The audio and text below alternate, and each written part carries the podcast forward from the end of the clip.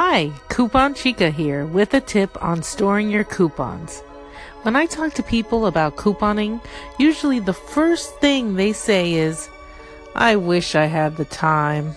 And then they will say, it's hard to organize all those coupons. I don't know how you cut them all out and you keep them organized. Well, I'm here to tell you it's not that hard.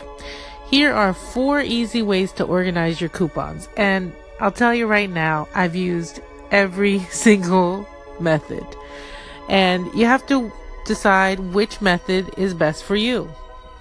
So, number one, throw all your inserts into a shoebox or some sort of box and organize them by date.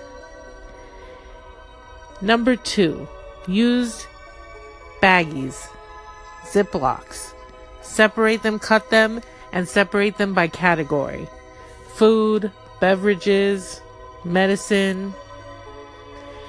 Number three, a coupon wallet.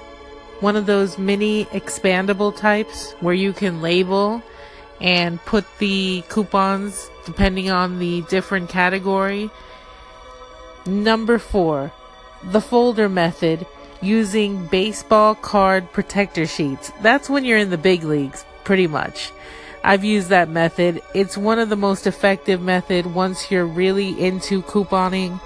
So you can have all your coupons cut out perfectly, put into protective uh, baseball card protector sheets, and sort them out depending on category, depending on date, however suits you and what's going to work for you. That's the main thing. Whichever method you use, make sure to go through it regularly. Make sure the method works for you. And happy couponing. Coupon Chica signing off.